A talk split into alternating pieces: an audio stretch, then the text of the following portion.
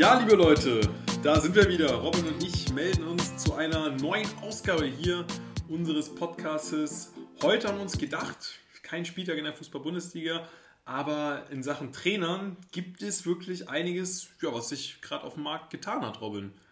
Der Schreibtisch liegt voll, das muss man, muss man so sagen. Hier liegt alles voll. Wir haben sämtliche Daten im Hintergrund, läuft Sky News. Also mehr können wir auch nicht mehr machen. Und jetzt sind wir an einem Punkt angekommen, wo wir euch das natürlich hier auch anbieten müssen.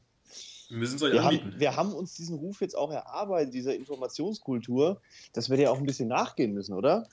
Ich sehe es absolut genauso, Robin, zumal ich denke, das können wir den Zuschauern jetzt auch mal sagen. Du hast lange mit Nagelsmann gesprochen und ja, dann hat er dir den Wechsel mitgeteilt und das ja, Ganze wurde offiziell verkündet. Julian Nagelsmann also für eine satte Ablöse, 25 Millionen, meine ich, gelesen zu haben, zu Bayern in der nächsten Saison. Ja, ich, ich, ich war dann doch ein bisschen überraschend, oder? Also ich hatte jetzt Nagelsmann gar nicht mal so auf dem Zettel gehabt, dass er zu Bayern geht. Wie siehst du es, Robin? Also es ist schon, äh, es ist ein wenig überraschend, äh, wenn, wenn man guckt, was es halt noch so für Optionen gegeben hätte. Ja, andererseits muss man halt auch sagen, äh, Julian Nagelsmann hat sich, glaube ich, einfach selber ähm, irgendwann so ein bisschen nie, also er hat sich ins Gespräch gebracht. Das ist ja, ist ja jetzt auch nichts Neues, dass er gerne in München trainieren würde. Und als er dann gemeint hätte, er hätte für keinen anderen Verein den Vertrag aufgelöst, ähm, das kaufe ich ihm tatsächlich sogar ab. Und wenn er Ambitionen hat, äh, der beste Trainer in Deutschland zu werden, dann ist er, glaube ich, jetzt an so einem Karrierepunkt angekommen, wo er diese Entscheidung entweder trifft und geht nach München oder er versucht halt mit Leipzig äh, auf Teufel komm raus Meister zu werden. Aber ich glaube, da sind wir uns beide einig. Da hast du noch ein bisschen was vor dir. Ja, ich glaube, das hat er auch gemerkt. Ich glaube, er hat auch gemerkt, irgendwie, weil Leipzig, man muss ja, muss ja so fair sein, Leipzig hat ja jetzt keine schlechte Saison gespielt, aber ich hatte bei Leipzig tatsächlich auch so ein bisschen das Gefühl, ah, sie sind dann doch irgendwo am Limit. Also ich hätte jetzt nicht gesagt, okay, das ist eine Saison, wo viel mehr hätte drin sein können. Wir kommen gleich auch nochmal aufs Pokalspiel zu sprechen. Ich denke, das wäre für Nagelsmann selbst ein ja, vielleicht fast schon perfekter Abschluss, noch den DFB-Pokal zu gewinnen. Die Chancen stehen ja jetzt nach dem Finaleinzug wirklich grandios. Aber ich glaube, er hat auch gemerkt, in Sachen Meisterschaft, in Sachen nächster Schritt, ich denke, das ist auch ein Wechsel, der ihm moralisch niemand verübeln wird von Leipzig jetzt zu Bayern. Das ist eher so, dass er vielleicht dadurch ja theoretisch noch an Sympathie dazu gewinnt, würde ich jetzt einfach mal tippen. Und ich meine, es ist für seinen Karriereweg eigentlich auch vielleicht gar nicht so der verkehrte Zeitpunkt. Ich hätte jetzt, wenn ich es vorher gesagt hätte, hätte ich schon getippt, dass er länger in Leipzig bleibt. Aber ja, die Ereignisse haben sich jetzt so entwickelt, wie sie sind. Hansi Flick äh, möchte nicht mehr Trainer sein.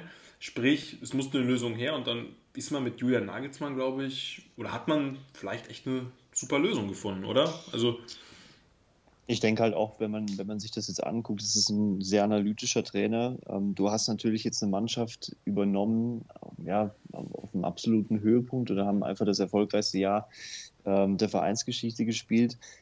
Bedeutet, die Spieler musst du dann halt jetzt neu triggern. Du hast an sich ja auch eine Mannschaft, die äh, Bock hat zu lernen und äh, sich stetig weiterzuentwickeln. Und ich denke mal, bei, bei, jedem, bei jedem Trainerwechsel, ob das jetzt sogar Louis van Gaal war, der ein neues System hat spielen lassen, ob das danach äh, Pep Guardiola war, ich glaube, in München kommst du sehr, sehr gut an, wenn du die Spieler wirklich triggerst und ihnen Material zur Verfügung gibst. Auch Hansi Flick hat das jetzt gemacht. Ähm, und auf diesem Niveau dann einen Trainer zu finden, ähm, der ja nicht rückschrittig wirkt oder die Mannschaft ja so ein bisschen fallen lässt. Das ist, glaube ich, nicht so einfach und international, wenn man da in die Bücher guckt, war es jetzt auch nicht so klar. Also das ist, es gab immer wieder auch Optionen, das ist aber, ähm, glaube ich, für Julian Nagelsmann jetzt auch einfach ein Punkt gewesen, wo er gesagt hat, okay, ich mache das jetzt, ich fühle mich bereit, ich glaube, ich habe jetzt gute, gute Arbeit in Leipzig auf den Tisch gelegt und ähm, der Schritt ist absolut nachvollziehbar, finde ich. Ähm, ja, es ist natürlich immer zu diskutieren, ob das, also 25 Millionen für einen Trainer, da müssen wir jetzt nicht drüber diskutieren, das ist halt ein bisschen albern. Also da sind wir natürlich, das sind, äh, wir sind hier in Zeiten, die äh, sämtliche Beträge gerade versuchen zurechtzurücken und zu erklären und da sind 25 Millionen natürlich schon äh, eine Ansage. Ja, ich denke auch. Münzlaff hat doch dann witzigerweise noch gesagt, gut, für 23 Millionen hätten wir ihn nicht ziehen lassen. Ich weiß nicht, steckte für mich auch so, so ein Stück weit Ironie mit drin. Ich glaube, weil er auch selbst weiß, okay, es sind natürlich Dimensionen, in denen wir jetzt angekommen sind für einen Trainer. Das ist schon der absolute Wahnsinn. Auf der anderen Seite, gut, wenn Bayern ihn um jeden Preis haben möchte, kann ich schon verstehen, dass man eine bestimmte Summe XY dann auf den Tisch legt. Und wir wissen, glaube ich, alle im heutigen Geschäft, wie wichtig die Trainerposition ist. Vielleicht ist es sogar die Schlüsselposition. Und man hat auch gesehen, dass Jürgen Nagelsmann es schafft, bestimmte Spieler nochmal auf ein nächstes Level zu bringen. Er verfolgt einen sehr modernen Ansatz, für den einen oder anderen vielleicht sogar einen Tick zu modern. Gibt es ja auch immer den Spruch, äh, ja, ich, Roger Schmidt war es ja auch, äh, der ihm dann vorgeworfen hat, von wegen er will den Fußball neu erfinden. Manchmal hat man so ein bisschen das Gefühl, aber ja, wie gesagt, er hat natürlich super Arbeit geleistet jetzt über die Jahre, begonnen bei der TSG, darf man ja auch nicht vergessen. Er hat ein Team, was abstiegsbedroht war, in die Champions League geführt. Also das ist, äh, ja, verdient Hochachtung. Mit Leipzig hat er es geschafft, ja, Platz 2 zu festigen, Titelkampf halbwegs offen gehalten. Also es ist schon, ja, ich meine, nur weil er jetzt an Bayern München sportlich gescheitert ist in der Liga, kann man ihm das ja, kann man ihm das ja auch nicht vorwerfen. Deswegen persönlich aus seiner Sicht kann ich es kann absolut nachvollziehen. Ich denke, er wollte auch gerne in Deutschland bleiben. Ich weiß jetzt gar nicht, ich, er kommt er nicht sogar ursprünglich aus München oder hat dort Familie. Also auch da macht es absolut Sinn. Ja, kann man Julian Nagelsmann natürlich nur beglückwünschen. Der Karriereschritt zu den Bayern kam dann doch letzten Endes ein bisschen früher, als äh, ich dachte. Aber ich bin auf jeden Fall gespannt, wo jetzt die Reise mit den Bayern hingeht. Ob er da dem Druck, weil das ist dann doch nochmal ein anderer Druck, glaube ich, ob er dem standhält. Traust du es ihm zu? Ja, ich, ich will mir ungern jetzt festlegen. Ich würde mir halt gerne angucken, äh, was auf dem Transfermarkt noch passiert, ähm, was mit dem einen oder anderen Vertrag noch passiert, weil ähm, man, man, kann ihm natürlich zugutehalten, auch als er, als er Leipzig übernommen hat nach Ralf Rangnick, das ist, glaube ich, auch nicht so einfach. Äh, Ralle ist äh, ein brutaler Trainer, ist Sportchef und Trainer in einer Person und hat das dann mal eben geleistet. Ähm, das ist auch sehr, sehr stark. Dann hat er die Mannschaft übernommen und weiterentwickelt, wie du sagst. Und jetzt in München, ja, wie gesagt, dieser Betrag hängt halt immer über dir wie so ein Damoklesschwert. Das ist halt, ähm, du kannst daran absolut wachsen und kannst diese 25 Millionen äh, in der Sädener Straße in Beton meißeln ähm, und quasi unter die Statue bauen. Oder aber, ähm, ja, scheitern weiß ich nicht, ob du jetzt in München auch mit, mit den Fähigkeiten und Möglichkeiten, die er hat, scheiterst. Aber ich sag mal, es ist halt schon ein gewisser Druck jetzt auch da. Ich denke auch mal auf Oliver Kahn und Hasan Salihamidzic, dass halt eben jetzt performt werden muss. Und dann sind so Spiele, ähm, aus der Vergangenheit, wo dann mal irgendwie, äh, wo es dann nach 20 Minuten 2-0 steht. Ich glaube, das kannst du dir ähm, mit dieser medialen Ruhe dann nicht leisten oder so wie äh, Hansi Flick das teilweise auch äh, wegdiskutiert hat, das hat er auf einem Weltklasse-Niveau gemacht, ähm, kannst du das ja nicht mehr machen, sondern hast du halt äh, sieben Übertragungswagen vor der Bude stehen und das auch zu Recht. Ja, ja ich glaube auch Jürgen Nagelsmann, ich weiß auch gar nicht, ob er jetzt so denkt, okay, was, was passiert, wenn ich jetzt an dieser Aufgabe scheitere. Ich denke, so, so denkt er gar nicht und ich, ich wie gesagt, ich traue es ihm wirklich zu, dass er das meistert.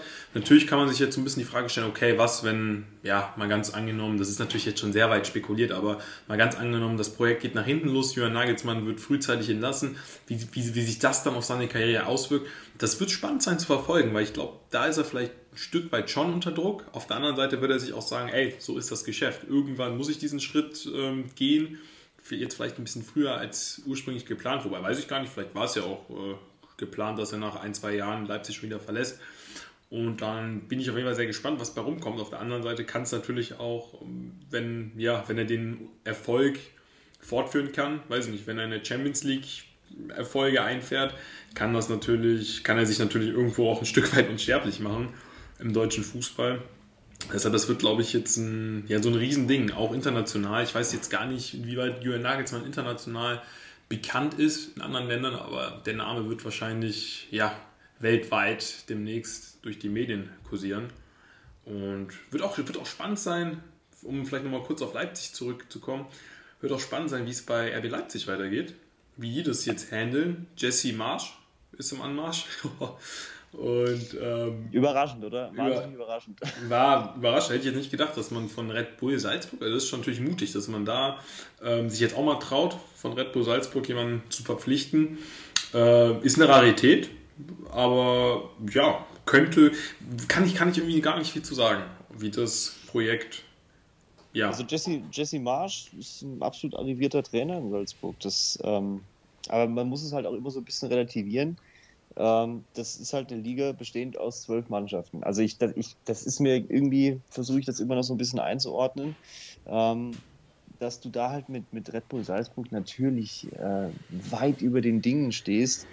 Äh, ist klar, aber er kennt die Strukturen ja auch äh, in- und auswendig. War schon bei äh, Red Bull New York. Weiß nicht, ob er da Terry Henry beim Fußballspielen zugeguckt hat, aber in jedem Fall war er da. Und äh, deswegen, ja, es ist halt jetzt eine andere Competition. Ich glaube auch, ähm, Jesse Marsch ist ein sehr, sehr guter Trainer. Ich habe ja das, ähm, ich weiß nicht, wann wir das, wann wir das sehen können, ob das, ob das on demand ist. Du kannst ja äh, meine Geschichte mit Jesse Marsch gucken. Ja. Ähm, da hat Ricardo ja auch äh, mitgewirkt. Unser Kumpel Ricardo. Wahnsinnstyp. Wahnsinnstyp. also wenn ich die Haare noch auf dem Kopf hätte, es, es wäre so schön. Kann ich alles haben. Ähm, ne? Nee, aber man, man kann nicht alles haben. Dafür haben wir hier das heißeste Gespräch, was man, was man sich vorstellen kann am deutschen Fußball. Aber wie gesagt, Jesse Marsch ist, glaube ich, ähm, ein sehr, sehr guter Trainer ähm, und vor allem hat auch gezeigt, dass er, dass er die Mannschaft äh, in Salzburg auch in die Champions League führen kann. Da sind sie ja regelmäßig dran gescheitert. Also ähm, das wird schon funktionieren, gehe ich von aus. Es ist halt jetzt nochmal was anderes. Du hast ja auch in, in Österreich diese Playoff-Geschichten. Ja. Ähm, die hast du halt hier nicht. Da musst du 34 Spieltage permanent äh, sehr akribisch arbeiten, aber das traue ich ihm absolut zu. Ich traue es ihm auch zu und bin auf jeden Fall extrem gespannt, auch welche Auswirkungen das vielleicht auf Transfers hat. Ich denke, ja, kann mir schon vorstellen, dass er den einen oder anderen Spieler aus Salzburg mitbringen wird. Bin auch gespannt, ob vielleicht, Upamecano steht da schon fest, dass er zu Bayern geht, ob vielleicht ja, noch ein, zwei Spieler folgen werden zu den Bayern. Also ja, ich denke jetzt nicht, dass ein Umbruch stattfinden wird bei Leipzig, aber ich kann mir schon vorstellen, auch Spieler wie Sabitzer, wie Forsberg, Olmo weiß ich nicht, aber dass der ein oder andere Spieler jetzt schon an einem Punkt in der Karriere, angekommen ist, wo er sich sagt, hm, nochmal was Neues versuchen. Man muss auf fairerweise sagen, sie sind schon echt lange in Leipzig. Also ein Sabitzer jetzt als Beispiel, auch ein Paulsen. Da bin ich auf jeden Fall gespannt, ähm, welche Auswirkungen das vielleicht auf die Spieler hat. Gestern im Pokal, um vielleicht nochmal auf die Pokalnacht äh, zu sprechen zu kommen gegen Bremen, konnte man sich dann durchsetzen, ganz knapp. War eine turbulente Partie, auch den Bremer muss man ein Kompliment machen. Wang war dann, sah dann so aus, als wäre Hechan Wang der Matchwinner. Bremen kam dann nochmal zurück, ehe Forsberg dann zum Matchwinner avancierte. Ja, ich würde mal sagen, am Ende wird es Jürgen Nagelsmann auch relativ egal sein, wie man im Pokalfinale oder wie dieser Einzug dann zustande kam. Man ist drin und ja, wenn man, wenn Leipzig es jetzt schafft, den Pokal noch zu holen, dann kann man durchaus sagen, dass das eine sehr erfolgreiche Zeit von Jürgen Nagelsmann bei RB Leipzig war. Siehst du ich glaube auch, dass er, ich glaube auch, dass er diesen Titel dann jetzt einfach wirklich äh, zum Abschied auf den Tisch stellen möchte. Ähm, ist für ihn persönlich, glaube ich, auch ganz wichtig, dass du halt mit irgendeinem Titel an die Säbener Straße fährst und äh, nicht komplett nackt vor der Tür stehst. Aber ich finde das, ich finde das absolut okay. Ich fand auch gestern das Spiel Bremen ähm, ja sehr, sehr stark, hat gekämpft, hat gefightet, hat diesen Kampf auch angenommen.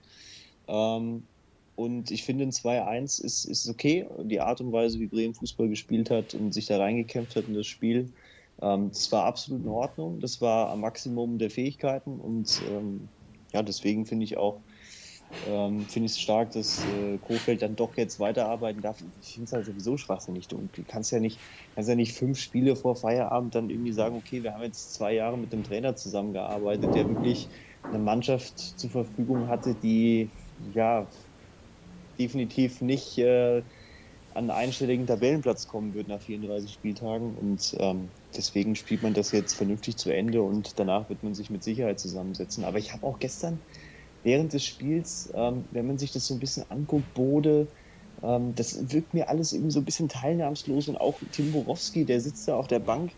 Ähm, das sieht aus, äh, ja, als würde er nur ganz schwach am Spiel teilnehmen oder begreifen, was da gerade passiert. Und irgendwie, Kofeld würde ich schon als sehr, sehr emotional einordnen. Vielleicht jetzt nicht direkt immer nach außen auf einem, auf einem Jürgen Klopp-Level, aber ich denke mal schon, dass der halt, ähm, was die Emotionalität ziemlich weit ja, sich distanziert von allen anderen, die da äh, die Bänke warm halten. Ich denke auch, also ich bin, ich finde ihn auch wirklich sehr sympathisch, Florian Kofeld. Es ist immer, ich bin bei Kofeld immer so ein bisschen hin und her gerissen. Einerseits denke ich auch, ey, ich, ich glaube, das war halt immer so ein bisschen die Wunschvorstellung, ey, wir haben jetzt mit Florian Kofeld jemanden für die Zukunft, dass man ihn jetzt nicht entlässt, ist die völlig richtige Entscheidung, da bin ich zu 100% nach mir. Ob man nach der Saison noch mit ihm weitermachen sollte, weiß ich nicht so genau. Bin ich mir bin ich so ein bisschen unsicher, ob man, weil auf der einen Seite kann man natürlich dafür argumentieren, sollte man jetzt den Klassenerhalt schaffen, auf der anderen Seite, ja, wenn man jetzt die Jahre vergleicht, wirklich weitergekommen ist Bremen nicht, haben wir ja, haben wir auch schon festgestellt. Wie, inwiefern das jetzt an Kofeld liegt, ist auch nochmal eine andere Geschichte. Ist halt nur die Frage, ob man. Ich, ich, ich bin noch mal so, ich, ich, ich würde Florian Kofeld extrem gerne in einem anderen Verein mal sehen, weil ich finde, das, das, ist so ein bisschen ist schwierig zu beurteilen, oder? Weil auf der einen Seite kannst du sagen, okay, er hat nicht das Spielermaterial, auf der anderen Seite weiß ich auch nicht so, wie er in einem Verein agiert, wo auf einmal eine völlig andere Erwartungshaltung herrscht. Da bin ich dann immer so, gespannt. Ähm, ja, da, da finde ich, da zeigt sich dann das Gesicht von Florian Kofeld im Endeffekt. Das wird auch dann der Punkt sein. Ich glaube auch, dass wenn man die Liga halten wird, du kannst nicht ein drittes Jahr ähm, den Leuten in Bremen sowas anbieten. Das kannst du nicht machen. Das äh, wäre desolat. Du kannst halt eben schauen, ob du vielleicht irgendwie Thomas Schaaf dann nochmal kriegst, aber das, wie gesagt, das wird jetzt auch, wird jetzt auch kein Meilenstein mehr werden. Der Mann ist ein verdienter Trainer gewesen, der hat, glaube ich, in Bremen Kultstatus ähm, und über, über, die, über die Bundeslandgrenzen hinaus. Aber es, ja, es bringt dir nichts. Wenn du in die zweite Liga gehst, ist Kofeld ohnehin weg. Aber das wird der Punkt sein. Ich würde ihn auch gerne ähm, bei einer anderen Mannschaft sehen. Kommen wir mit Sicherheit im Laufe des Gesprächs nochmal drauf zurück. Da wird ja ein bisschen was frei. Ähm, vielleicht kann man da auch mal Richtung Wolfsburg gucken. Aber in jedem Fall hat er gestern, glaube ich, gezeigt, dass diese Mannschaft in, in irgendeiner Form noch lebt. Und das, was ich, was wir letzte Woche gesagt haben, dass, dass sie einfach sehr, sehr lange brauchen, um äh, am Spiel teilzunehmen, das hat man gestern gesehen, dass das nicht der Fall war. Und von daher ist es schon positiv, aber du hast absolut recht, es wäre sehr interessant, ob Florian Kofeld dann vielleicht äh, im Regal ein, zwei ein, zwei Platten drüber auch zugreifen kann und äh, so eine Mannschaft auch trainieren kann. Ich traue es ihm zu. Ich, ich traue es ihm auch absolut zu. Ich bin immer nur so ein bisschen hin und her gerissen. Ah, so eine Mannschaft wie Wolfsburg, da kommen wir jetzt gleich auch nochmal drauf zu sprechen. Ist so ein bisschen überraschend, ne? Oliver Glasner, ja, steht, äh, die Zeichen stehen auf Abschied. Ich denke, ich gehe auch zu 100% davon aus, dass er die Wolfsburger verlassen wird. Anscheinend, ja, Frankfurt, ganz heißer Kandidat. Ich weiß aber nicht, um nochmal auf Florian Kofeld zu sprechen zu kommen, ah, ich weiß nicht, so eine Mannschaft wie Wolfsburg, Jörg, Jörg Schmatke, traut er das Kofeld zu? Ich bin so ein bisschen unsicher, weil auf der einen Seite würde ich sagen, ja, in ihm, in Kofeld steckt unfassbar, unfassbares Potenzial und ich würde sehr gerne sehen, äh, wie Kofeld es schafft, mit einer ja, individuell stärkeren Mannschaft zusammenzuarbeiten. Auf der anderen Seite kannst du auch sagen, gut, das waren jetzt zwei Jahre, die alles andere als erfolgreich waren. Hm, ob das, ja, in Sachen Spielphilosophie war das auch nicht immer so ganz so eindeutig und natürlich kann man jetzt wieder sagen, ja, ne, er hatte nicht das Spielermaterial. Auf der anderen Seite, ja, gut, als Trainer entscheidest du dich irgendwo ja auch, also, oder nimmst du es ja dann auch so hin, wie es ist. Oder ich meine, er hat ja jetzt auch nicht nach außen kommuniziert, hier, hört mal, ähm, unser Team ist schlecht, ich, mehr, mehr, mehr kann ich nicht rausholen, sondern sein Anspruch war es ja schon auch, ja, im gesicherten Mittelfeld zu landen mit Werder Bremen oder sein Ziel. Und das konnte er dann am Ende des Tages doch nicht erreichen. Das ist so ein bisschen, ist so ein bisschen schwierig. Deswegen finde ich super spannend, die Personalie Florian Kofeld. Ähm, ich denke, wenn er den Verein verlässt, werden wir auch viel mehr über ihn sagen können. Weil ich finde, das ist jetzt zu sehr in dieser Bremen, aus, also wir, wir betrachten es gerade noch zu sehr aus der Bremen-Sicht. Und ja, sollte Kofeld beispielsweise Wolfsburg trainieren, können wir, glaube ich, viel mehr über seinen eigenen, über seinen eigentlichen Leistungsstand sagen. Ich denke auch mal, Jörg Schmatke hat es ja jetzt auch wieder gesagt, äh, Erfolg steht über Sympathie. Und ähm, das ist dann, glaube ich, auch so ein Ding, dass Jörg Schmatke sich sehr, sehr detailliert damit beschäftigt, wer jetzt in, in Wolfsburg dieses Niveau halten kann. Ich glaube, bei Glasner wusste man vorher auch nicht wirklich, was man da bekommt, war kein Bundesliga-Trainer.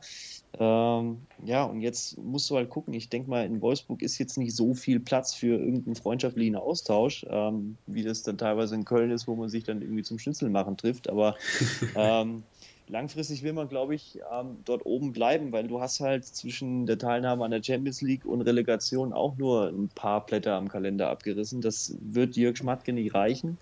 Ähm, und deshalb denke ich mal, dass er eine gewisse Linie fahren will. Ich finde es aber auch clever als Manager. Du repräsentierst halt äh, einen Verein, wo du weißt, okay, der hat halt andere finanzielle Möglichkeiten als äh, der ein oder andere, der sich die sportlich und anhand äh, sämtlichen Tickets irgendwie erarbeiten muss. Ähm, aber trotzdem musst du halt irgendwie gucken, dass du äh, diesen Verein zusammenhältst. Und ich denke mal, Jörg Schmatke ist da jemand, der einen klaren Ton hat. Und Kofeld könnte ich mir vorstellen, dass er da reinpasst. Andererseits weißt du halt, wie, wie du auch gerade gesagt hast, du weißt halt nicht, ob er dieses Niveau trainieren kann. Ähm, aber wie gesagt, da wissen die Herrschaften in, in Wolfsburg mit Sicherheit ein bisschen mehr. Ähm, ich glaube nicht, dass das Florian Kofeld in, in, in Wolfsburg äh, installiert wird. Das kann ich mir nur sehr schwer vorstellen. Ich meine, da hast du ja auch mit, äh, mit der einen oder anderen Personalie dann auch noch Probleme. Du weißt nicht, was mit Wechhorst ist. Also das weiß ich jetzt nicht. Nee, ich kann es mir ehrlich gesagt auch nicht vorstellen. Dann vielleicht eher, ich bin, ich, ich bin die Teams nämlich eben gerade so ein bisschen durch den Kopf gegangen. Wo könnte Florian Kofeld hinwechseln? Weil viele Vereine haben momentan ja einen relativ festen Posten auf der Trainerposition. Gut, Hertha BSC ist noch so, steht so ein bisschen in Stern. Hoffenheim ist auch so ein bisschen unklar, ob man damit Sebastian Hoeneß weitermacht. Bei Hertha BSC muss man natürlich erstmal schauen, ob sie die Klasse überhaupt halten. Bei Bremen sowieso. Ich weiß gar nicht, Mainz ist mit Svensson erstmal gut aufgestellt. Weinziel ist zurück bei Augsburg. Es ist jetzt auch nicht so, als gäbe es unzählige Möglichkeiten Florian Kofeld, oder? Also also Hoffenheim könnte ich mir ganz gut vorstellen. Ich glaube, das wäre dann auch ein Schritt, der nachvollziehbar ist. Ja. Ähm, weil du halt ein, ganz anderes Umfeld hast. Und ich glaube, dass ähm, du da sehr, sehr gute Strukturen hast, auf die du zurückgreifen kannst, die, die, die du halt in Bremen. Ja, ich attestiere einfach den, den, den, den Offiziellen, dass sie das einfach nicht gebacken bekommen, eine Mannschaft, äh, einen Trainer vor die Tür zu stellen, die wirklich äh, wettbewerbsfähig ist und darüber hinaus ähm, ja, dich in einen einstelligen Tabellenplatz bringen kann. Und ich denke mal, das ist in Hoffenheim schon gegeben. Und das könnte ich mir dann auch eher vorstellen als Wolfsburg. Andererseits, wenn er jetzt nach Wolfsburg kommt, trainiert den Verein, bleibt da oben mindestens unter den ersten fünf, sechs, ähm, dann äh, ist es auch völlig okay. Dann wäre es jetzt kein absolutes Weltwunder, sondern ich traue äh, Florian Kofeld das schon zu. Ich kann es mir einfach nur nicht vorstellen. Nee, ich glaube, dann wird es dann vielleicht auch schwierig, Ne, bei allem Respekt für Jörg Schmatke, aber das dürfte dann vielleicht auch ein bisschen schwierig werden, das mit den, das den Fans zu kommunizieren. Du hast Oliver Glasner, erreichst die Champions League, ne, davon gehe ich jetzt einfach mal aus. Und dann kommt mit Florian Kofeld womöglich ja, ein Trainer, der, gut, Bremen, wie gesagt, ne, die Chancen stehen, sind noch da für den Klassenerhalt, aber der zumindest bis zum Ende jedes Mal um Klassenerhalt zittern musste. Ich weiß nicht, ob das so für ja, positiven äh, für, für, Aufbaustimmung sorgen. Das ist ja auch ein eigenartiges Zeichen an die Spieler. Also genau. es ist ein bisschen, bisschen sehr waghalsig. Und wie gesagt, ich ordne Jörg Schmatke eigentlich nicht ein als jemand, der jetzt wahnsinnig ins Risiko geht, sondern das ist jemand mit einer ganz klaren Linie und ähm, ich ja. glaube, der, der Erfolg von ihm, der steht außer Frage. Und dann ist man jetzt eigentlich zum völlig falschen Zeitpunkt äh, angekommen, um irgendwelche Experimente da durchzuführen auf der Trainerposition. Ich denke mal, das mit Glasner, das funktioniert auf einer sehr professionellen Ebene. Äh, ansonsten geht man sich da auf den Weg äh, zum, zum, zum Caterer, glaube ich, aus dem Weg und dann ist es auch in Ordnung. Aber ähm, ich glaube, es braucht dann halt eben jetzt auch eine Figur, die ähm, im Austausch auch mit, mit, mit, mit Jörg Schmatke vielleicht etwas ja, besser funktioniert, sagen wir es ja. mal so. Es ist ja keine richtige Diskrepanz. Es ist einfach nur so ein bisschen, man hat so das auch von außen das Gefühl, dass die beiden halt so im Austausch jetzt nicht wirklich was miteinander anfangen können. Ja, so ist es. So ist es. Hat er auch, hat er auch ähm, im Interview gesagt mit der Glasner. Also unabhängig davon, dass er es ja auch schon kommuniziert hat. Ja, weil man, man ja gefragt von wegen auch, hm, wie, wie ist so Verhältnis? Ich weiß gar nicht mehr, was er genau gesagt hat. Man hat ihn auf jeden Fall gefragt, wie sein Verhältnis zu Schmatke ist und er hat irgendwie halt äh, normal oder irgendwie so beschrieben. Ich müsste mir den genauen Wortlaut nochmal anhören und dann meinte der Kommentar, äh, der Reporter auch von wegen, oh, ist aber relativ äh, nüchtern, ne? Und dann meinte er gleich, ja, das ist, das ist richtig. Ähm, deswegen, ja, ne, konnte man da ja auch relativ deutlich auch raushören, dass das Verhältnis jetzt alles andere als äh, super ist zu Schmatke. Auf der anderen Seite umso bemerkenswerter, dass es sportlich dann doch so gut läuft. Ich weiß nicht, liegt vielleicht auch irgendwie am stabilen Umfeld in Wolfsburg, dass da eben ein Stück weit schon eine Erwartungshaltung herrscht, aber dieser Druck von außen einfach nicht so vorhanden ist wie bei anderen Standorten vielleicht. Und ja, ich meine, wenn es sportlich läuft, wird, wird keiner meckern, denke ich, in Wolfsburg. Ja, ich glaube, in Wolfsburg ja, ist es ja jetzt auch nicht bekannt dafür, die Stadt ist jetzt nicht bekannt dafür, eine absolute Fußballhochburg zu sein. Ähm, ich glaube, wir haben ein sehr erfolgreiches Frauenteam. Also der Fußball scheint da schon eine Rolle zu spielen, aber wird jetzt vielleicht einfach nicht von, von, von der Masse in der Stadt beobachtet, ähm, wie es jetzt, wie es jetzt notwendig wäre. Und deshalb kannst du da, glaube ich, schon auch anders arbeiten. Andererseits, ich glaube, Jörg Schmatke hat ja auch äh, im Sportstudio schon gesagt, es ist ja auch schon Monate her, äh, dass er jetzt nicht da ist, um, um äh, die Leute zum Kaffee einzuladen, sondern dass du als Manager halt eben auch nicht äh, mit jedem befreundet sein kannst, willst oder möchtest sondern dass du da erfolgreich arbeiten musst und dass du äh, Angestellter im Verein bist und der teilt dir vorher mit, welche Interessen es gibt und wenn du die nicht erreichst, ähm, ja, dann muss einer von beiden gehen und wenn du der Manager bist, kannst du das vielleicht sogar noch selber entscheiden, wer geht. Und dann ist es auch okay. Und äh, die Linie führt dann letztendlich dafür, dass du, dass du die Stelle als Trainer jetzt nicht wahnsinnig attraktiv machst. Andererseits hast du halt auch eine Mannschaft, äh, die die Stelle dann doch wieder so ein bisschen äh, locken lässt. Ja. ja, du sitzt am Ende des Tages am längeren Hebel, würde ich sagen. Und ich meine, das Beispiel Köln hat ja auch gezeigt, Thema Schnitzelessen zwischen Markus Gisdol und Horst Held, dass es nicht unbedingt immer positiv ist, wenn Manager und oder beziehungsweise Sportdirektor und Trainer, ja, die haben ja auch sehr nah beieinander gewohnt, sich jeden Abend zum Schnitzelessen treffen und super gut befreundet sind. Weil in Köln hatte man schon eindeutig das Gefühl, dass das ähm, mit dafür verantwortlich war, dass Gistol so oder dass so lange an Gistol festgehalten wurde. Und das darf am Ende auch nicht sein. Also ich finde, das ist in Wolfsburg dann irgendwo ja dann doch eine sehr vernünftige Mischung. Weil ich kann mir schon vorstellen, also Jörg Schmatke wird einen Teufel tun und sich jeden Tag mit Oliver Glasner völlig zerstreiten, weil er auch weiß, okay, das, das macht keinen Sinn. Ich, ich denke, das ist tatsächlich so, wie Glasner es im Interview gesagt hat. Es ist halt einfach ja, ganz nüchtern, ganz sachlich ähm, nicht mehr und nicht weniger. Also ich glaube gar nicht, dass Glasner da jetzt einem vom Pferd erzählt, sondern das wird wahrscheinlich einfach auch so sein.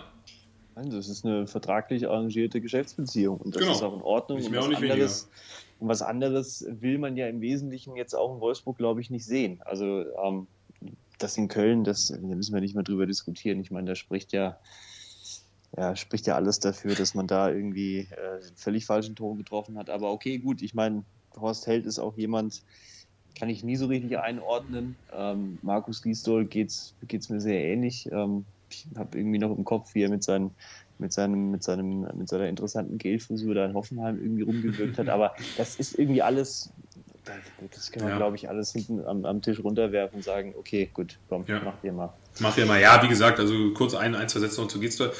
Was ich gut finde bei ihm, er hat tatsächlich den jungen Spielern eine Chance gegeben. Spieler wie Thielmann, wie Jakobs, muss man fairerweise sagen, haben, ja, sind unter ihm ähm, haben, oder haben den Durchbruch unter ihm geschafft. Auf der anderen Seite, wenn du so einen schlechten Punkteschnitt als Trainer des ersten FC Köln vorweist, ja, hast du auch irgendwo dann keine Berechtigung mehr, da auf dem Stuhl zu sitzen. Und deswegen man hat ja auch gesehen, jetzt die zwei Siege gegen Leipzig und gegen Augsburg. Also ja, scheinbar war es dann doch noch, ja, wobei, nee, der Trainerwechsel war schon zu spät. Also ich denke, das können wir schon sagen, aber du siehst, es bringt doch was, einen Trainer zu wechseln, wenn es so offensichtlich ist, weil ich glaube, mit Markus Gisdol wäre man zu 100% in die Liga 2 gegangen, so mit Friedhelm Funkel hat man zumindest noch die Chance, die Klasse zu halten, obwohl Funkel ja auch schon kommuniziert hat, dass er auf keinen Fall weitermachen wird nach der Saison. Also ja, ich denke, man ist da jetzt auch in fortgeschrittenen Gesprächen mit Peter Stöger, wobei das Gespräch abgesagt wurde. Ähm, gute Besserung an Peter Stöger, der wohl an Corona erkrankt ist. Aber ich kann mir schon gut vorstellen, dass Stöger zurück zum ersten FC Köln kehrt. Einfach auch, um damit Horst Held, also ne, Horst Held verspürt schon Druck und ja, ich glaube, er hofft auch so ein Stück weit, dass Stöger ja, für, für, für diesen alten Glanz beim ersten FC Köln sorgen kann. Aber erstmal muss man dafür die Klasse halten. Ja, die Idee ist nicht schlecht, ähm, Peter Stöger wieder äh, zu reanimieren. Allerdings muss man halt auch gucken, er war jetzt auch lange nicht in der Bundesliga. Du brauchst halt jetzt einen Trainer, der wirklich weiß, was in der Bundesliga passiert. Und ähm, bei, bei Horst Held und, und Gisdol, das ist halt irgendwann auch einfach schwierig, den Spielern zu erklären, die auf der Bank sitzen. So, du weißt, okay, da ist ein Trainer, der ist jetzt nur im Amt, weil äh, der Vorstand da, äh, man hat irgendwie annähernd dasselbe Klingelschild. Das muss dann nicht sein. Das kannst du den Ersatzspielern nicht erklären, das kannst du auch der ersten Mannschaft nicht erklären. Ähm, das ist ein bisschen schwierig, da irgendwie sportlich dann noch einen Ansatz zu finden. Deshalb ist ja, der Wechsel zu Friedhelm Funkel, haben wir ja gesagt, sehr spät, aber dann vielleicht ist es dann doch genau der Zeitpunkt gewesen, um die Liga halten zu können. Ja. Und dann muss man sich halt Gedanken machen und äh, muss sich überlegen, was man macht. Ich fände Peter Stöger nicht schlecht, er hat ja bewiesen, dass er das in Köln kann. Ob er das nochmal machen kann, ja, wird sich zeigen. Müssen wir Anthony Modest mal fragen. ja, also Anthony Modest mal fragen, aber auch fraglich, ob wir ja, überhaupt noch, oder ich, ich könnte jetzt auch nicht sagen, wer der richtige Trainer für den 1. FC Köln ist.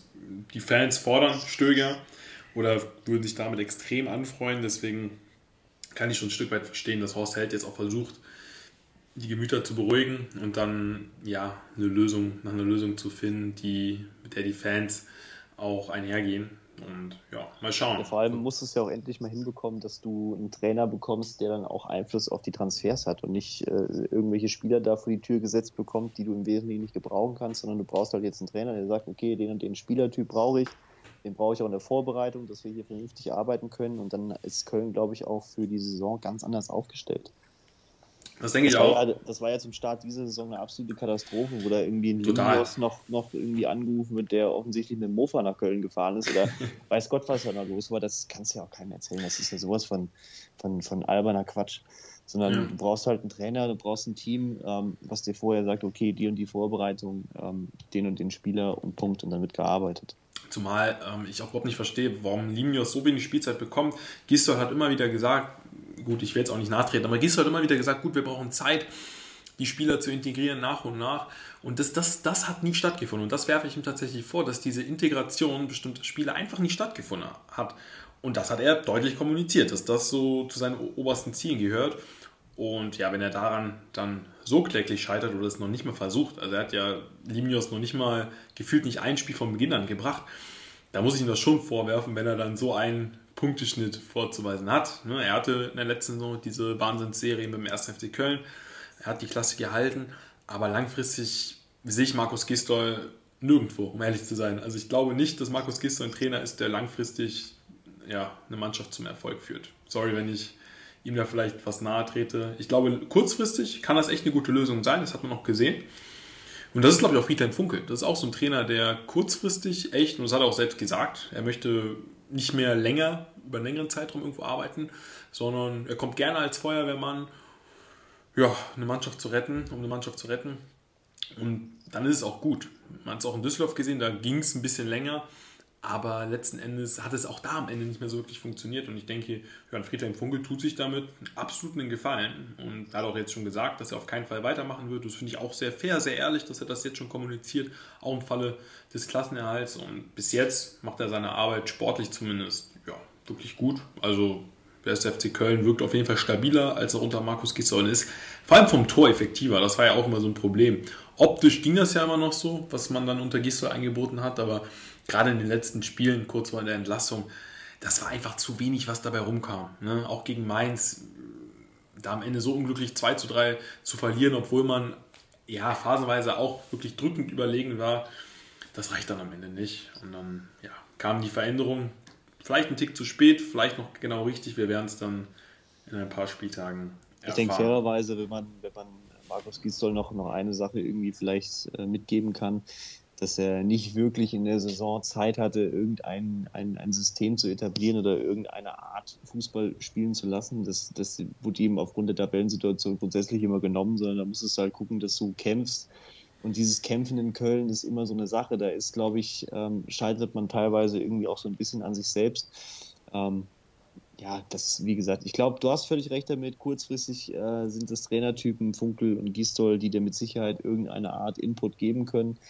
Ähm, langfristig ja, wissen die, glaube ich, auch selber, oder Markus Gisdol wird das auch selber wissen, dass es da äh, weitaus bessere Trainer in der Bundesliga mittlerweile gibt.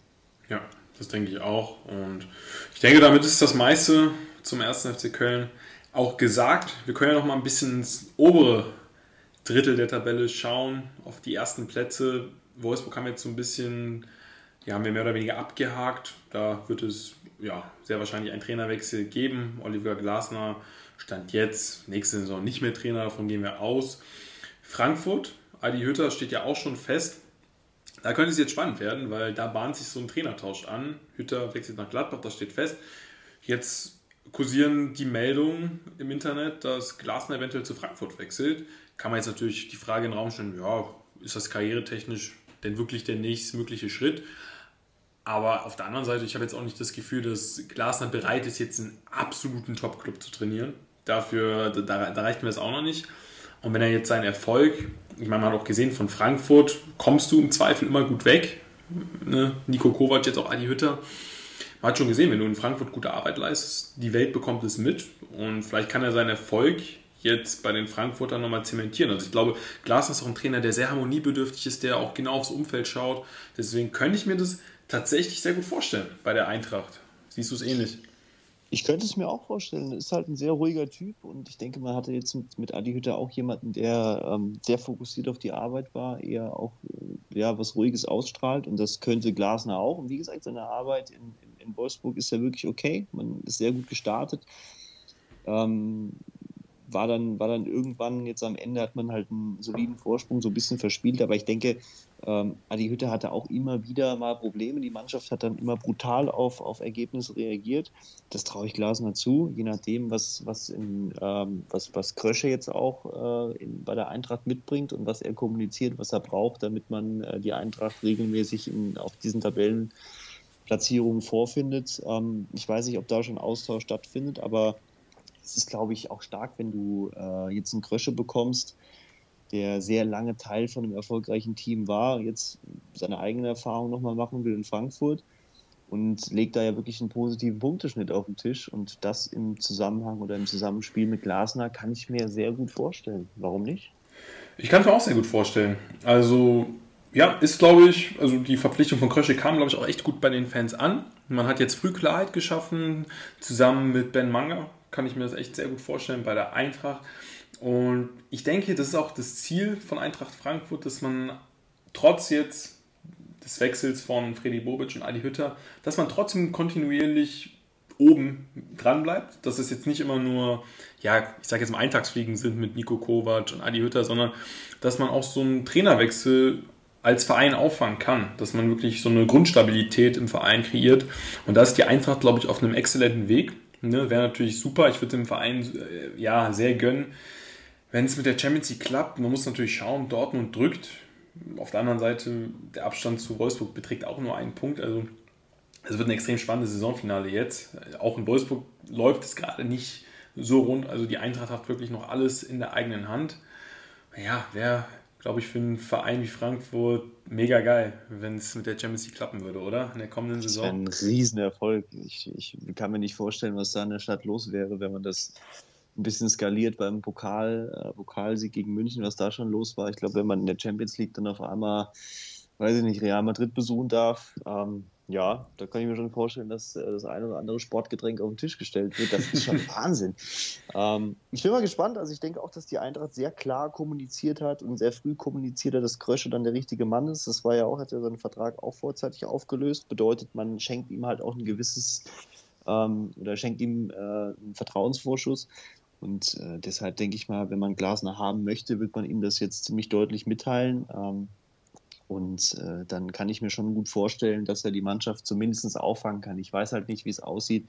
Jetzt äh, sieht man immer mehr, äh, Silva wird wohl schwer zu halten sein. Jovic ähm, muss man auch gucken. Also du weißt halt nicht, was du als Mannschaft, äh, was du dann als, als, als Trainer vorfindest. Ich denke aber mal, sowohl Freddy Bobic hat mit Sicherheit noch ein paar äh, Visitenkarten auf dem Tisch liegen gelassen und äh, Krösche weiß, glaube ich, auch, wo er am besten anruft. Ähm, deswegen kann ich mir gut vorstellen, dass äh, die beiden das äh, sehr positiv gestalten, wenn es denn so kommen ja. sollte. Sehe ich genauso. Vor allem hat man ja auch damals gedacht, als Haller, Jovic und Rebic dann gewechselt sind, hat man auch gedacht, oh Gott, jetzt bricht alles zusammen. Aber ja, dann kam eben André Silva und auch jetzt kann ich mir wirklich vorstellen, ich habe irgendwo gelesen, dass es vielleicht ob es dann zustande kommt, keine Ahnung, aber dass es vielleicht sogar ein Tauschdeal geben soll zwischen Real Madrid und Frankfurt, dass quasi Silva zu Real Madrid geht und Jovic zur Eintracht plus die Eintracht bekommt noch ein bisschen Geld. Keine Ahnung, das ist natürlich jetzt super viel Spekulation, aber auch darauf wird man eine Antwort haben. Und die Eintracht hat gezeigt, dass sie, dass sie sowas auffangen können. Ich finde, das ist wirklich bemerkenswert und das muss man, muss man an dieser Stelle hervorheben. Ja, zumal ich glaube, mittlerweile ist man ja auch an einem Punkt angekommen, wo man auch als Eintracht Frankfurt Argumente auf dem Tisch liegen hat, die Spieler zu halten. Und Champions League wäre natürlich äh, das, das brutalste Argument. Ich glaube, wenn Silva und Jovic sich unterhalten, wie das, wie das so ist in Madrid äh, mit der Leistung und mit Karim Benzema als äh, ja, Spieler, der seit zehn Jahren alles in Grund und Boden schießt, ähm, dann werden die, glaube ich, auch zu einem eindeutigen Ergebnis kommen. Aller, ja, auch, glaube ich, sehr unglücklich, was er da in England veranstaltet hat.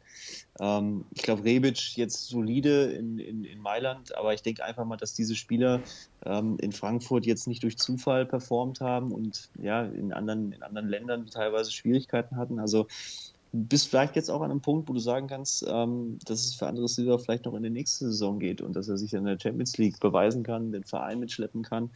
Ähm, Ja. muss man abwarten. Ich denke mal, äh, das wird extrem davon abhängig sein, wo die Eintracht am Ende landet. Es ist eng.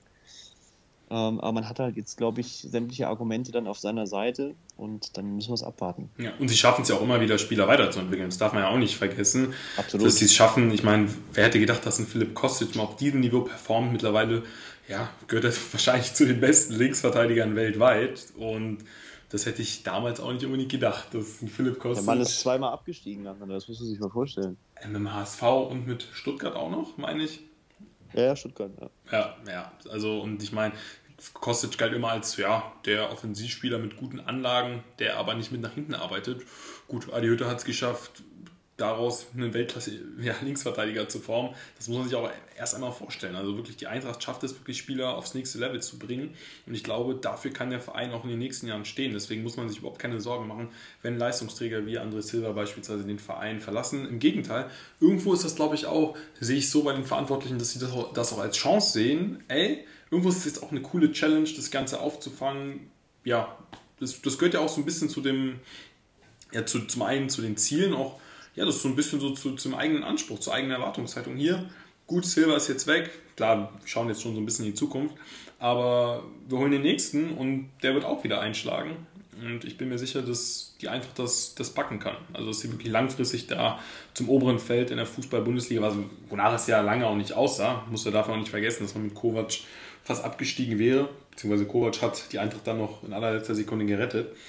Und ja, also Eintracht, das, das kann wirklich was geben in der Zukunft. Also ich bin ja, erst. Ich, ich würde auch fast so weit gehen, ähm, dass es jetzt auch nicht ganz so schlimm ist, wenn man dann in der Europa League landet. Man hat dieses Jahr nee, überhaupt nicht international nicht. gespielt. Also ich glaube nicht, dass da einer äh, weinend in der Kirche zusammenbricht. Nein, auf keinen Fall. Sondern ähm, das ist dann trotzdem eine sehr, sehr erfolgreiche Saison und äh, die als Trainer dann auch weiterzuführen, ist auch absolut in Ordnung. Also das, wie du schon sagst, man, man hat teilweise auch mal ähm, Richtung zweite Liga geguckt, etabliert sich jetzt äh, im oberen Mittelfeld bis äh, hin zu ganz oben streckt die Fühler nach Europa und nach Champions League aus. Das ist schon ähm, absolut okay und diese Kontinuität, dass Spieler immer wieder in Frankfurt zeigen, dass sie funktionieren, ähm, spricht absolut für die Stadt, für die Trainer, ähm, für die Offiziellen. Und da denke ich mal, hat man jetzt mit Krische und mit dem Trainer, der dann kommen sollte, ob es jetzt Glasner ist oder nicht, wird man diesen Weg auch weitergehen. Und da ist Frankfurt, glaube ich, auch immer größer als sämtliche Einzelspieler, sondern dieses Kollektiv funktioniert hervorragend und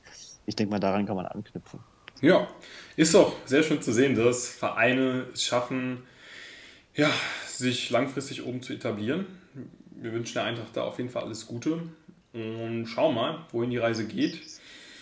Wohin die Reise geht, jetzt haben wir Frankfurt durch, jetzt haben wir Wolfsburg durch. Dortmund dürfte wahrscheinlich auch sehr spannend sein. Da stand ja auch schon relativ früh fest, dass Marco Rose Trainer sein wird in der kommenden Saison. Finde ich auch spannend, dieses Karussell. Gut, Terzic, wo er jetzt hingeht, ob er bleibt, steht auch noch nicht ganz fest, meine ich. Ich glaube, ähm, erst war er als Co-Trainer eingeplant. Ich kann mir vorstellen, dass sein eigener Anspruch ist, schon Cheftrainer zu sein. Das Karussell, das, das finde ich auch spannend. Also, was, wie das in Dortmund ausschaut. Ähm, ja, auch in Sachen Erwartungshaltung. Also, man hat gesehen, Leipzig, Wolfsburg, Frankfurt. Das ist schon schwer, da über eine ganze Saison ja, Paroli zu bieten ähm, aus Sicht von Dortmund, auch mit einem Holland, das muss an der Stelle gesagt werden. Ich weiß nicht, Dortmund schon, wenn man es jetzt mal so auf die Saison runterbricht, irgendwo vielleicht der Verlierer der Saison von den Teams oben? Ja, ich glaube, Dortmund, das ist einfach immer wieder, scheitert diese Mannschaft an ganz, ganz essentiellen Dingen. Ähm, du hast ein sehr, sehr gutes Team, da müssen wir natürlich nicht drüber sprechen. Ähm, dann hast du aber diese Probleme als Kapitän, diese Kapitänsfrage ist nie richtig geklärt worden. Da hat jeder mal diese Binde über den Platz geschleppt, aber auch nie wirklich richtig ähm, in Stein gemeißelt, ich bin jetzt hier der Kapitän. Dann hast du äh, jetzt mit Rose natürlich jemanden, der wahnsinnig unter Druck steht. Ich glaube, äh, Zorg und Aki Watzke ähm, haben schon mitgeteilt, wo denn die Reise hingehen soll. Man weiß noch nicht mal, ob man jetzt Champions League spielen kann, ähm, ob es Europa League wird. Du hast im Tor Birki und Hitz. Also ich kann mir nicht vorstellen, dass Birki bleibt und Marvin Hitz ist mit Sicherheit keine Champions League taugliche Lösung auf der Torwartposition. Da habe ich jetzt aber irgendwas gelesen mit äh, Gregor Kobel. Genau, Kobel, das wäre, glaube ich, eine anständige Lösung. Wird auch nicht ganz günstig sein, denke mal um die 16 bis 18 Millionen aber hat auf jeden Fall gezeigt über die Saison hinweg. Statistisch gesehen meine ich sogar der stärkste Torwart jetzt über die Saison gewesen. Hat zumindest ja, mit die meisten Bälle parieren können. hat einen ordentlichen Schritt gemacht. Auch ein bisschen bitter aus Sicht von Hoffenheim, dass sie ihn haben ziehen lassen. Hätte ich auch nicht gedacht, hätte ich nicht gedacht. Der spielt wirklich, also wie sämtliche Spieler in Stuttgart, äh, eine überragende Saison und er kriegt wahnsinnig viel aufs Tor. Extrem. Bei der Spielweise Sehr der stark. Stuttgarter, ja. Muss man, muss man du musst halt jetzt in Dortmund irgendwie gucken, dass du diese Defensive stabilisiert bekommst. Das ja, hat Rose bei Gladbach auch teilweise nur geschafft. Da sah es teilweise auch ähm, oder zeitweise vogelwild aus in Dortmund ja auch. Dann hast du Sancho, Haaland, da weiß er auch nicht, was los ist in der nächsten Saison. Und vor allem ein Punkt, der glaube ich gar nicht so unwichtig ist: ähm, Piszczek und Schmelzer hören beide auf. Ich glaube, das waren ziemlich, ziemlich wichtige Spieler ähm, in der Kabine, wie man ja, so schön sagt. Grundgerüst auf jeden Fall. Ähm, aber ich denke mal, dass das einfach auch Spieler sind, die im Austausch mit Terzic äh, sehr viel mitgeben. Und ja, bei Edin Terzic kann ich mir ich kann mir das nicht vorstellen, dass sie da in Dortmund auf einmal irgendwie mit, mit fünf, sechs Co-Trainern am Tisch sitzen. Ähm, das kann ja gar nicht funktionieren. Das ist ein Rezept für ein Chaos. Und vor allem, äh, dann begegnen sich Rose und, und Terzic dann sportlich auf Augenhöhe auf einmal, wenn man, äh, wenn Edin Terzic die Saison positiver beendet als Gladbach, was ja Fakt ist oder Fakt sein wird. Also das kann ich mir irgendwie nicht vorstellen, so sehr ich glaube, dass Edin Terzic wirklich durch und durch ähm, ein, ein, ein äh, schwarz-gelber ist, aber das kann ich mir nicht vorstellen. Ja. Ich bin auch gespannt, so, was so die Zielauslegung ist für Marco Rose, für Borussia Dortmund in der kommenden Saison, weil, ja, keine Ahnung, Dortmund hat es wirklich über die Saison hinweg, jetzt gegen Ende wurde es wieder besser, aber man hat irgendwie so ein bisschen den Anschluss verloren. Nicht nur an Bayern, sondern auch an den anderen Teams. Zumindest, ich meine, ja, unter Lucien Favre hatte ich schon das Gefühl, okay, Dortmund ist aber mal zumindest ja, die glasklare Nummer zwei. Und das ist eben nicht mehr der Fall. Und ich glaube, das wird auch in der kommenden Saison nicht der Fall sein. Und da bin ich auch gespannt, wie da so die Zielformulierung äh, ausschaut, weil eigentlich war ja schon so das Ziel, in naher Zukunft mal wieder deutscher Meister zu werden. Und das ist gefühlt jetzt dann doch ja, so ein Stück weit in weite Ferne gerückt. Auch jetzt mit Marco Rose. Das verkörpert ja auch äh, wirklich kein Mensch in, in, in, in Dortmund mehr. Diese, diese Ernsthaftigkeit ja. zu sagen, wir werden Meister vorher, das glaube ich da einfach keinem einzigen. Ähm, du hast halt viele Fragen, du musst gucken, entweder ähm, verkaufst du Sancho und Haaland und generierst halt eben Ablöse, weil du musst halt mit den Transfers gucken, was du machst. Das Geld ist da, glaube ich, jetzt auch nicht, es liegt nicht auf dem Baum. Ähm, das ist sehr, sehr viel Druck für Marco Rose und ähm, ja, wir dürfen gespannt sein, was da in Dortmund passiert ich sag dir halt ehrlich, wie es ist, wenn, wenn du Spieler wie, wie in Haaland hast, wirst damit nicht Meister. Du hast einen Alcacer gehabt, wirst damit nicht Meister. Du hast einen Aubameyang, wirst damit nicht Meister. Also viel länger wird die Liste nicht ähm, an Spielern, die Dortmund in naher Zukunft verpflichten kann, die dir sagen, pass auf, ich mache einfach jedes Spiel zwei Tore, wie so ein Haaland. Ähm, das wird halt in Zukunft nicht passieren. Vielleicht kann Marco Rose dieses Kollektiv stärken. Es hat man ja gesehen, dass es bei Leipzig funktionieren kann. Da bricht dann Timo Werner weg. Das fangen halt fünf, sechs Spieler auf. Okay. Ähm, weiß ich nur nicht, ob das in Dortmund so funktioniert, auch von der Mentalität her. Aber langfristig musst du halt gucken, dass du nicht irgendwie als Nummer drei oder vier, dann drückt Wolfsburg noch und äh, wer weiß, was Jesse Marsch mit Leipzig vorhat, dass du nicht irgendwie komplett den Anschluss verlierst. Ja, und ich glaube, das Problem war auch immer so ein bisschen, lange hieß es gut, man bräuchte noch so einen erfahrenen Innenverteidiger, dann hieß es, ja, man braucht so einen richtigen Stürmer und all das hat man ja verpflichten können. Man hat mal Zummels bekommen, man hat Erling Haaland, weitestgehend sind alle Spieler fit geblieben. Ja, Sancho war immer mal wieder verletzt, ein Reus war mal wieder verletzt, aber daran lag es am Ende des Tages nicht. Und ich weiß nicht, vielleicht wird man in Dortmund auch nochmal alles so ein Stück weit hinterfragen. Vielleicht wird man auch generell in Sachen Transferpolitik ein Stück weit was verändern. Ich weiß es nicht, aber ich weiß nicht, ja, generell in Sachen Zielfindung stehen bei mir immer so ein bisschen Fragezeichen, wenn ich an Dortmund denke. Deswegen, keine Ahnung, ob man sich da überhaupt selbst zu 100% sicher ist, wie das da in Zukunft ausschauen soll, ob man den Weg weitergeht mit den jungen Spielern.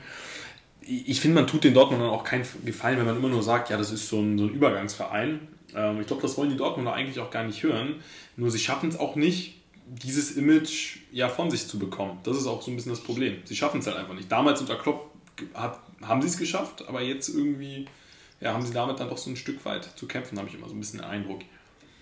Ja, ich glaube auch, dass, wenn, man jetzt, ist natürlich eine Aussage, die, die, ja, ist vielleicht ein bisschen schwierig, aber ich denke auch mal, dass mit diesen Titeln, die man mit Jürgen Klopp gewonnen hat, einfach äh, eine Erwartungshaltung entstanden ist, weil die Art und Weise, wie man diese Titel gewonnen hat, die war natürlich beeindruckend. Ähm, aber damit hast du natürlich dann die Leute auch ein bisschen hungrig gemacht. Und ich denke mal, wenn man dann einmal am süßen Nektar äh, probiert hat, dann möchte man jetzt auch nicht wieder zurück in die Europa League. Und jetzt sieht es irgendwie so ein bisschen danach aus. Deshalb ist da natürlich eine Erwartungshaltung entstanden, der man jetzt nachkommen muss. Und ähm, die Spieler im Verein haben Qualität, haben außerordentliche Qualität. Und ich, ich, ich meine, da müssen wir nicht, nicht drüber sprechen. Das in der Offensive ähm, sehe ich Dortmund weit vor Leipzig. Ja. Aber ähm, im Kollektiv sieht es dann teilweise ähm, schon anders aus. Und da bin ich sehr gespannt, was Marco Rose macht, was sein Input ist, was seine Idee ist, auch für die nächste Saison. Und äh, was noch für Spieler kommen, welche gehen. Also da sind sehr, sehr viele Fragezeichen. Und ich denke, da hat Marco Rose den Schreibtisch auch vorliegen, um äh, das alles abzuarbeiten. Ich traue ihm zu, dass er das hinbekommt. Ich denke auch mal, ähm, sie werden es ihm ja auch schon auf eine Art und Weise mitgeteilt haben, ähm, was, sie da, was sie da von ihm wollen.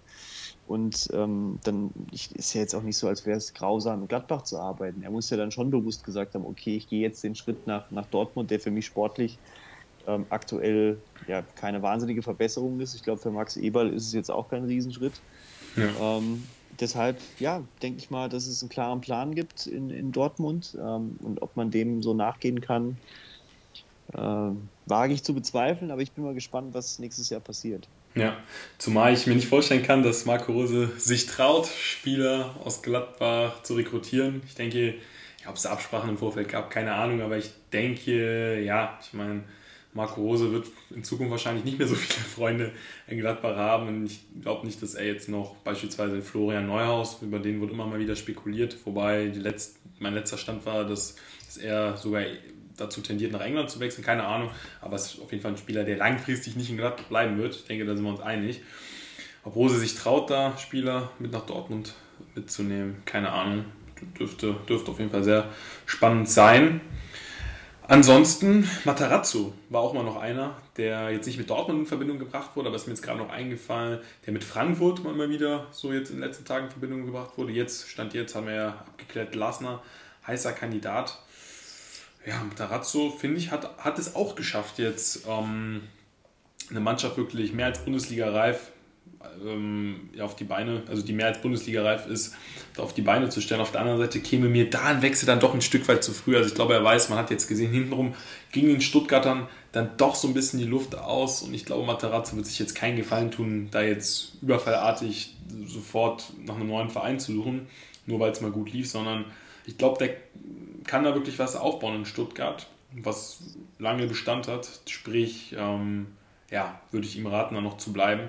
Und mit Stuttgart ist, glaube ich, auch einiges möglich. Vielleicht in Sachen Euroleague in den nächsten Jahren. Also ich glaube, das sind Ziele, wenn man bestimmte Spieler hält, die da durchaus realistisch sind. Ne? Extrem junge Spieler, die hier und da noch Probleme haben, Konstanz an den Tag zu legen. Aber ich glaube, zukunftsmäßig wird mit Stuttgart auch wieder zu rechnen sein, denke ich. Also ich glaube auch, dass ähm, die zweite Saison von Stuttgart sehr interessant wird. Ich denke aber auch, dass ähm, sowohl Matarazzo als auch Sven Mislit ein sehr, sehr, sehr, sehr gutes Projekt auf die Beine gestellt haben. Und ich gehe nicht davon aus, dass äh, Matarazzo da jetzt von Bord geht. Langfristig ähm, ist es, ein, es ein fantastischer Trainer. Ich glaube, man hört ihm sehr gerne zu und ich glaube, die Spieler entwickeln sich überragend unter ihm. Ähm, deswegen wird er bestimmt irgendwann im ganz obersten Regal äh, auftauchen. Äh, aber ich denke mal, Stuttgart, so wie sie jetzt gespielt haben, wir haben ja auch noch ein saftiges Restprogramm. Ähm, muss man sich angucken, aber da gehe ich davon aus, dass sich da nichts tut. Und äh, was dann in zwei, drei Jahren ist, ähm, auch mit einigen Spielern, wenn jetzt Kobel wegbricht, dann fängt es ja schon an, dass Stuttgart auch ein bisschen aufpassen muss, ja. dass sie nicht komplett leer gekauft werden.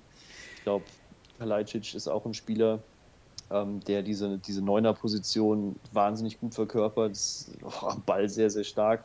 Also auch ein interessanter Typ. Kann man dann vielleicht auch Richtung Dortmund wieder gucken, was da mit Haaland ist. Also das ist halt, das sind alles so Punkte, ähm, wo ich denke, dass äh, sowohl Sven Mislintat als auch äh, Matarazzo da wissen, was sie in der nächsten Saison machen und einen klaren Plan haben. Das denke ich auch. Und ja, bin ich gespannt. Das ist natürlich immer so ein bisschen das Risiko nach so einer Saison, weil du hast wirklich gemerkt bei den Stuttgartern, Konstanz fehlt ihnen zwar noch so ein bisschen, aber sie haben wirklich Spieler, die unfassbares Potenzial in den Tag legen. Auch ein Silas, Wamangituka, der. Ja, man merkt auch jetzt, dass er fehlt. Das ist halt ja, so der Punkt, weswegen Stuttgart jetzt in einigen Spielen vielleicht auch. Äh, ein bisschen so das Pace gefehlt hat. Ja. Wenn du in Wamangituka hast, das ist ein überragender Kicker. Das ist ja, wirklich unfassbar. Ja, ja, vor allem, er hat da wirklich die ganze rechte Seite beackert, hinten wie vorne. Also wenn so jemand wegbricht, ne, das war ja auch so ein absoluter Leistungsträger. Darf man, das, das darf man nicht vergessen. Also ja, ich glaube, das dann auch in der ersten Liga sofort kompensieren zu können, das kannst du, ähm, das, das kannst du dann auch nicht machen. Es ist halt ein Aufsteiger, klar. Stuttgart ist jetzt für mich kein ganz klassischer Aufsteiger, sondern natürlich schon mit anderen Möglichkeiten. Aber trotzdem ähm, ist es wirklich nicht so einfach in die Liga zu kommen und diese Art Fußball zu spielen, die Laufleistung äh, vieler Spieler, auch die Laufleistung von einem Gonzalo Castro, ähm, das habe ich so in der Form nicht gesehen vorher und das war schon sehr überraschend und das spricht definitiv sowohl für den Trainer als auch für Sven Mislintat, die da zusammen äh, ein super Team auf die Beine gestellt bekommen haben. Und jetzt muss man halt gucken, was davon übrig bleibt und äh, wie die nächste Saison dann aussieht. Aber ich mache mir um Stuttgart ehrlich ganz wenig Sorgen. Nee, ja, denke ich auch. Zumal ich will jetzt nicht absprechen, dass sie in den letzten Spielen, oder ich will jetzt nicht vorhelfen, dass sie in den letzten Spielen vielleicht nicht mehr so viel gegeben haben, aber man muss ja auch fairerweise sagen, Stuttgart war dann gegen Ende auch so ein Stück weit in Niemandsland. Nach oben Richtung Europa ging nicht mehr viel, Richtung Abstieg auch nicht mehr. Deswegen finde ich es irgendwo auch, ja, dann gar nicht so verwerflich, dass dann vielleicht ein, zwei Prozent mal hinten raus fehlen. Die haben über weite Strecken eine fantastische Saison gespielt. Ich denke, Platz 10 aktuell hätte vor der Saison auch jeder Fan des VfBs unterschrieben. Und ja, an den positiven, an den positiven Dingen festhalten, wirklich, da steckt sehr viel Potenzial in einigen Spielern. Und ja, wenn das Grundgerüst bleibt, auch die Abwehr, über die wir auch mal schon, die, über, über, die wir auch gesprochen hatten, Robin, äh, um Anton, um Kempf, um Mavropanos, das ist wirklich gut. Also wenn sie, wenn sie da das Grundgerüst halten, dann ja, ist das in Sachen Stabilität auf jeden Fall mehr als Erstligatauglich. Da sollten sie dem Abstieg langfristig erstmal nichts zu tun haben. Auch, ich habe auch das Gefühl, im Verein stimmt das Grundgerüst klar, da gab es dann immer wieder ja, so ein bisschen Stress um Hitzelsberger, um ja, gewisse ähm, Personen im Vorstand, aber ich habe das Gefühl, dass ja, das diesmal in diesem Fall nicht so den Rieseneinfluss aufs Sportliche hatte. Das sah unter Reschke noch deutlich anders aus, deswegen.